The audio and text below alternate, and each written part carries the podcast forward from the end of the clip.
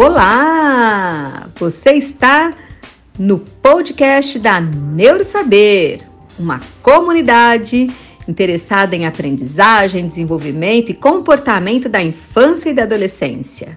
E aqui é Luciana Brites e eu te convido. O tema deste nosso podcast é: qual o objetivo da leitura? Aprender a ler ou ler para aprender?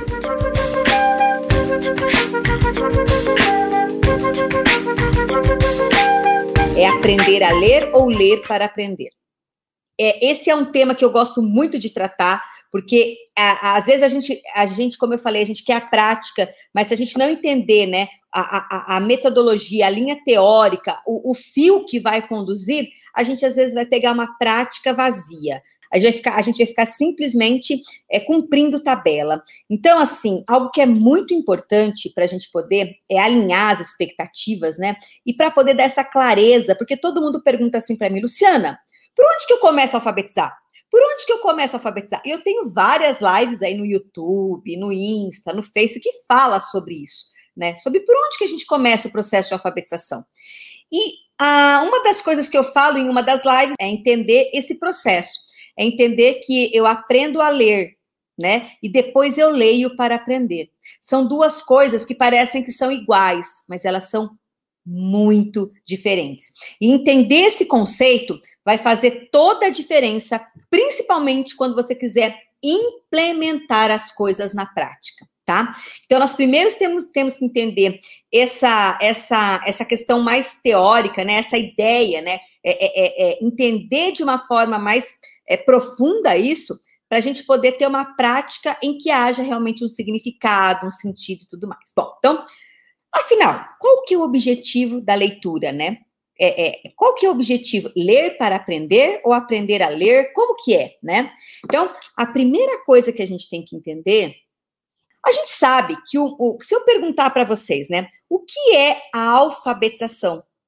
E é muito importante a gente entender o que é a alfabetização. Qual que é o objetivo final da leitura, né, da alfabetização? É que nós possamos utilizar o nosso sistema alfabético de uma forma funcional, de uma forma que eu consiga entender como ele funciona, entender a formação de palavras, faça a leitura dessas palavras, frases e textos e consiga construir conhecimento em cima dessa leitura. Faz sentido para vocês isso? Então, o objetivo final da leitura é a compreensão. Só que eu não consigo compreender se eu não entender o processo da leitura e da escrita. Então, por isso que a gente fala muito assim, né? Eu primeiro tenho que aprender a ler, para depois ler para aprender. E esse conceito é muito importante, porque foi muito passado para a gente que o objetivo, que a criança, num primeiro momento, ela tem que ter uma compreensão total de texto, que a leitura tem que ser com significado e com sentido. E a gente vê que o processo de leitura e de escrita não é algo simples, não é algo fácil. Se engana quem acha que ler e escrever é algo simples. Não é. Exige pré-requisito, exige maturidade cognitiva, exige ambiente estimulador e exige metodologia especializada. O que é uma metodologia especializada? É uma metodologia que sabe como a nossa cabeça processa a leitura e escrita. É igual a gente querer arrumar um carro ou arrumar um carro, por exemplo, fazer uma receita de bolo. Quando eu quero fazer uma receita de bolo, eu vou botando todos os ingredientes. Eu acho que bolo de chocolate. Vai farinha, vai chocolate, vai açúcar, vai ovo, né? A gente coloca tudo de qualquer jeito e aí sai o bolo? Não. Existe um passo a passo. Você tem que botar um ingrediente X. Aí você fala: nossa, Luciana, você tá comparando a alfabetização com receita de bolo, que coisa mais simplória. Mas é só para vocês poderem entender o processo, né? Para eu conseguir um bolo, eu tenho os ingredientes desse bolo. Mas esses ingredientes, eu não posso colocar muita farinha e pouco chocolate, muito chocolate e pouca farinha, muito fermento e pouco ovo, né? Eu tenho que fazer o quê? Tudo de uma forma equilibrada, com que as coisas casem, que haja um tempo de preparo, um tempo para esse bolo assar, para eu tirar ele do forno para... Ah, e agora eu vou comer o bolo, né? Então, a receita de bolo, o que eu quero? Eu quero chegar lá e comer o bolo. Mas para eu poder comer o bolo, eu tenho toda uma preparação. Eu tenho que ver os ingredientes. Por quê? Porque se for um ingrediente, uma farinha meio ruim, ou se for um açúcar que não adoça muito, ou se for um forno, ou se for um fermento estragado, quem aqui nunca vai fazer bolo, né? Eu adoro cozinhar.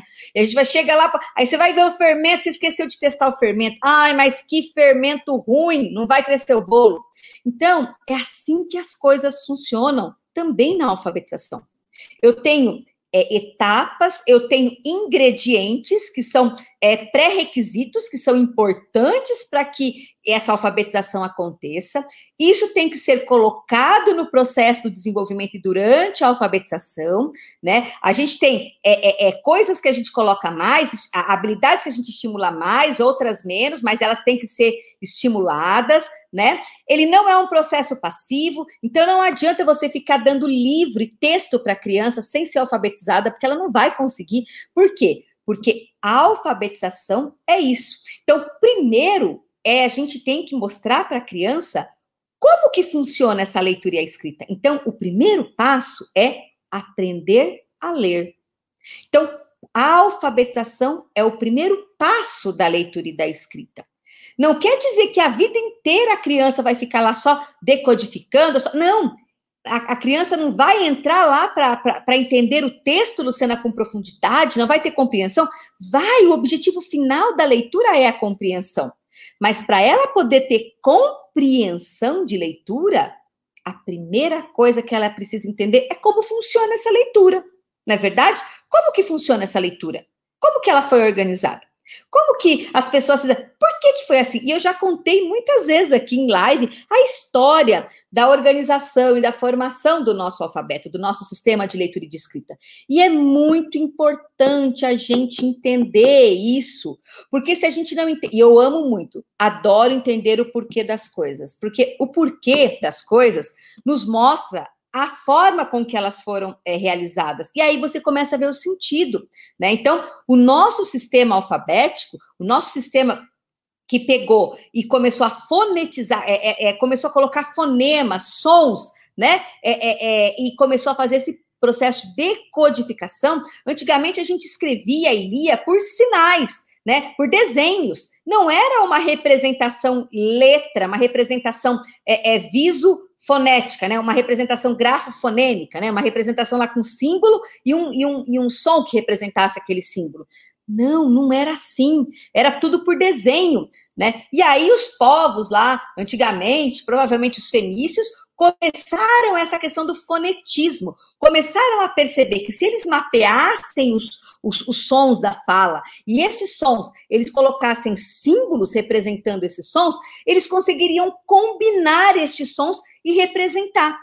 Gente, olha que coisa mais maravilhosa a gente entender esse processo de formação do nosso alfabeto. E aí a gente entende o porquê que nós primeiro temos que mostrar para a criança como que as coisas funcionam, como que funciona o nosso sistema alfabético, tá? Então, num primeiro momento, é muito importante nós termos essa aprendizagem de uma forma direta, explícita, sistematizada, que é o que a gente chama de alfabetização. Então, o que é alfabetização? É o aprender a ler. Agora, depois que a criança aprendeu a ler, ela vai usar aquela leitura para aprender mais. E aí ela vai ter a compreensão leitora, e aí ela vai se aprofundar, né? E ter uma forma de fazer inferência, né? Ela vai ter uma forma de poder o quê? De poder realmente interpretar aquele texto. Só que o que a gente vê hoje, gente, nas nossas cidades, nas nossas escolas, nas nossas famílias? A gente vê criança lendo assim, ó. O, me, mi, no, foi. Gente, como que a gente vai ter crianças que interpretam lendo de forma silabada? E por que ler de forma silabada palavras compromete tanto a compreensão leitora. Vocês sabem por quê? Vou explicar para vocês. Porque a gente tem uma coisa que chama memória de trabalho. E a leitura, né, ela tem que ser uma leitura com fluência. E um dia a gente pode até marcar uma live e falar sobre fluência de leitura. Só que não adianta eu falar de fluência de leitura se essa criança tem dificuldade em juntar os fonemas, fazendo sílabas e não conseguir fazer a leitura de palavras. A fluência na leitura de palavras é um fator preponderante para que haja compreensão leitora.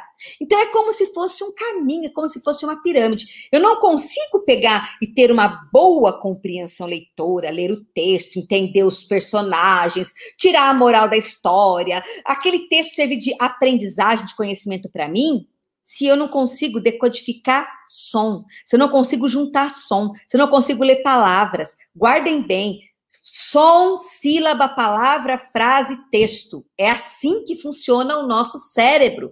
Por isso que é tão importante a gente entender isso. Porque o que, que a gente vê até hoje? A gente vê as metodologias de alfabetização vindo de cima para baixo. Querem que a criança entenda texto.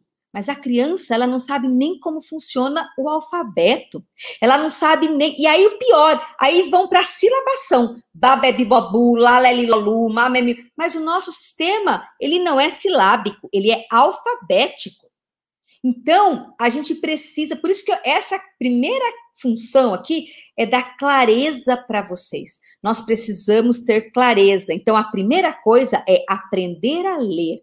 Aprender a ler e a escrever é alfabetizar. A alfabetização é quando há esse processo inicial. Alfabetizar, a gente não alfabetiza... Ah, a alfabetização é para a vida inteira. Não, a alfabetização não é para a vida inteira. A compreensão leitora é para a vida inteira e vamos estar sempre compreendendo. Mas o processo de alfabetização, gente, ele não pode durar mais que um ano. A criança, ela tem que entender como funciona esse alfabeto, como que a gente junta, gruda e tira as coisas do lugar. Isso tem que ser apresentado, e a gente tem que garantir que a criança entenda isso.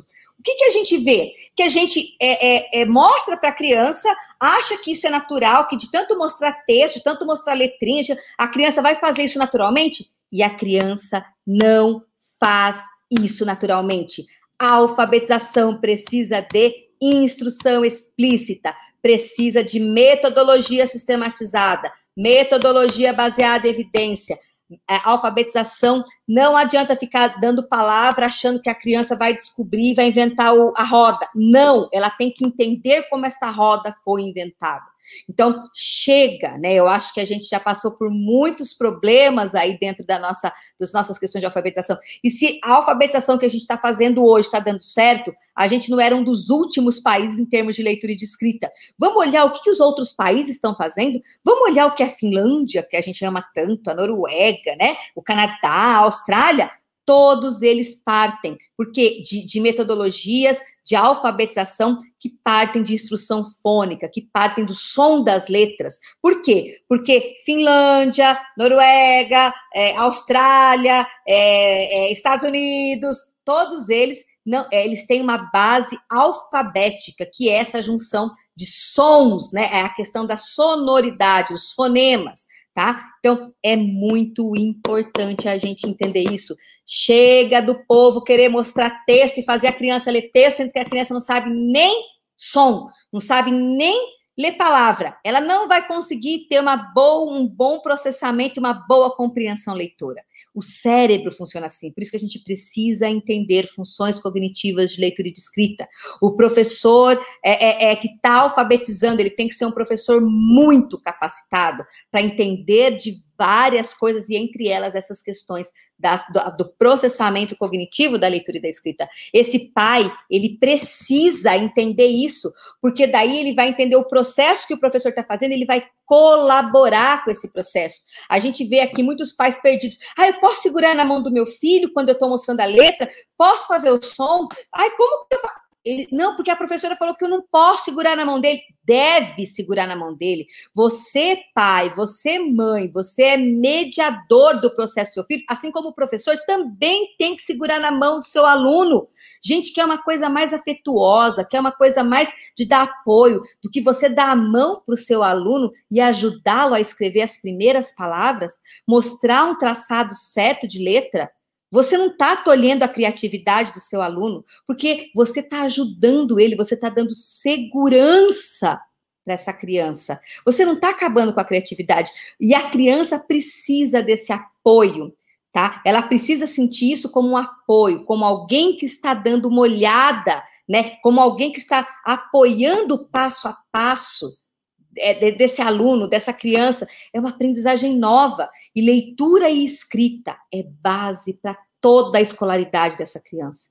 Se ela tem uma má alfabetização no primeiro, no segundo ano, isso fica, é uma cadeia, é comprometimento, é uma coisa que vai dar problema a outra, que vai dar problema a outra, que vai dar problema a outra. Então, assim, nós precisamos acordar para isso. E eu fico muito feliz, porque antigamente, quando a gente falava isso, as pessoas brigavam. Ah, mas isso é tradicional. Parem com o discurso de tradicional. Tradicional estão sendo as pessoas que não estão querendo abrir os olhos para as evidências científicas.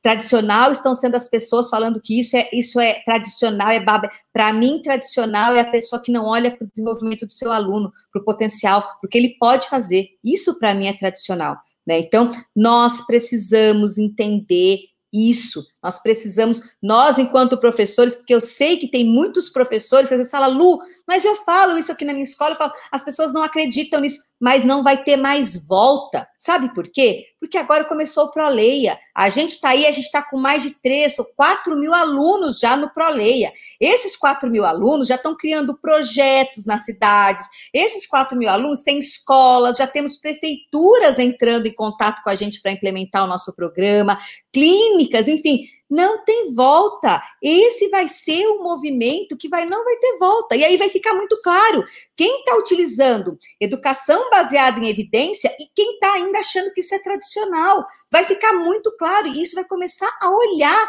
e vai ter resultado. E contra resultados não há argumentos. Você vai começar a ver, igual a gente está vendo. Vocês estão falando muito do ProLeia, porque é a metodologia, né, aqui da Neuro Saber de alfabetização. Gente que estava alfabetizando aluno 5 anos. Tem um depoimento lá que a menina estava 6 anos com aluno autista que não alfabetizava. Mas, Lu, por que isso? Porque a gente tem que entender o cérebro da criança, a gente tem que trabalhar de modo multissensorial. E quando a gente faz uma metodologia que privilegia todas as crianças que têm autismo, TDAH, deficiência intelectual, dislexia, síndrome de Down, todas as crianças aprendem. Então, o ProLeia, ele é uma alfabetização inclusiva, né? Por quê? Porque qualquer criança vai aprender. Então, não é a criança que tem que se adaptar ao método, não. A metodologia que é feita para todos aprender. Então, por isso que é um sucesso. Então, isso que a gente fala muito da importância da alfabetização baseada em evidência, da importância da gente fazer um desenho universal de alfabetização para todos. Todos podem aprender, todos conseguem aprender, basta a gente saber ensinar. Nós que temos que aprender a ensinar as crianças, né? E eu entendo muitos professores que não sabiam, porque isso não nos é ensinado na nossa graduação. Então, agora nós temos esse conhecimento. Então, agora não tem mais isso de, eu não sei. Agora a gente sabe como as coisas estão acontecendo. Agora a gente sabe o passo a passo. Agora a gente sabe como fazer. Então, isso é uma coisa que eu estou muito feliz em poder estar levando isso para a educação, porque nós precisamos disso. Então, qual que é o resumo, né, da nossa live de hoje? Primeiro, eu aprendo a ler. E depois, né, eu pego a leitura e uso a leitura para aprender outras coisas. Então, qual que é o objetivo da leitura, né? O final é compreender, mas se eu não entender o passo a passo, qual que é o meu objetivo quando eu vou fazer um bolo? É comer o bolo. Mas para eu comer o bolo, eu tenho que fazer esse bolo. Eu tenho um processo para poder chegar lá no final. E é isso que nós temos que entender. E é isso que nós temos que está colocando e está resgatando isso, sabe? Então, é isso. É muito importante nós começarmos a olhar. E não adianta os municípios, as escolas, tudo bem, mas não tem volta mais. Isto não tem volta. É um movimento de educação baseada em evidência. É um movimento que vai dar resultado, sim.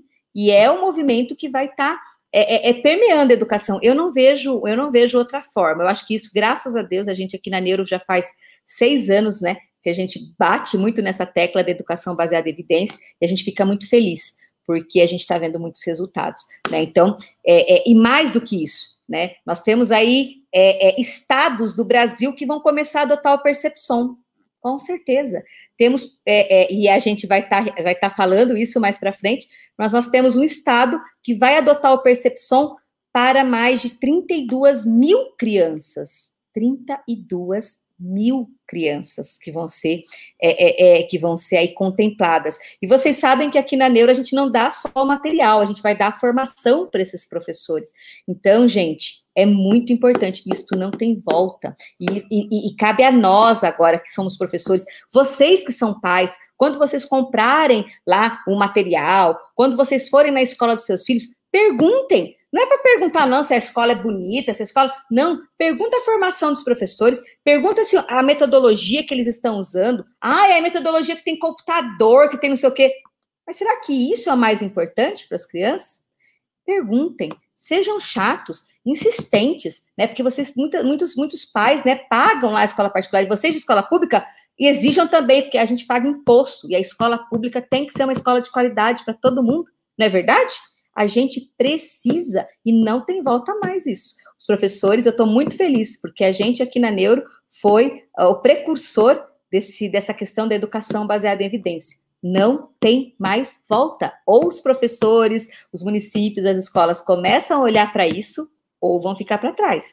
E eu tenho certeza que isso é muito bom, esse movimento da insegurança, da medo. Mas quando a gente se lança e a gente começa a ver que faz sentido as coisas, e principalmente, né, que as crianças estão aprendendo, ai, gente, isso é uma alegria. Sempre que eu pego vídeos e vejo as crianças lendo, as crianças evoluindo, as crianças aprendendo, é maravilhoso, é muito legal. A gente tem pessoas que estão aplicando em crianças com situação de risco, e as crianças estão lendo. Então, cara, é muito lindo isso, é muito bacana. E óbvio, né, isso é graças a vocês, que compartilham cada live da gente, que enche o saco lá de uma mãe, que enche o saco de um pai, que um professor, uma mãe que enche o saco do professor, né, fala, olha, assiste isso aqui, olha, tá vendo? Então, isso, vocês fazem parte disso, né? Foi um trabalho de 6 anos, né? Não é um trabalho de um dia, de 2, né? É um trabalho longo, né? Particularmente no meu já fazem mais de 20 anos. E é muito bom, a gente está vendo fruto disso e a gente está compartilhando isso. Então, é muito bom.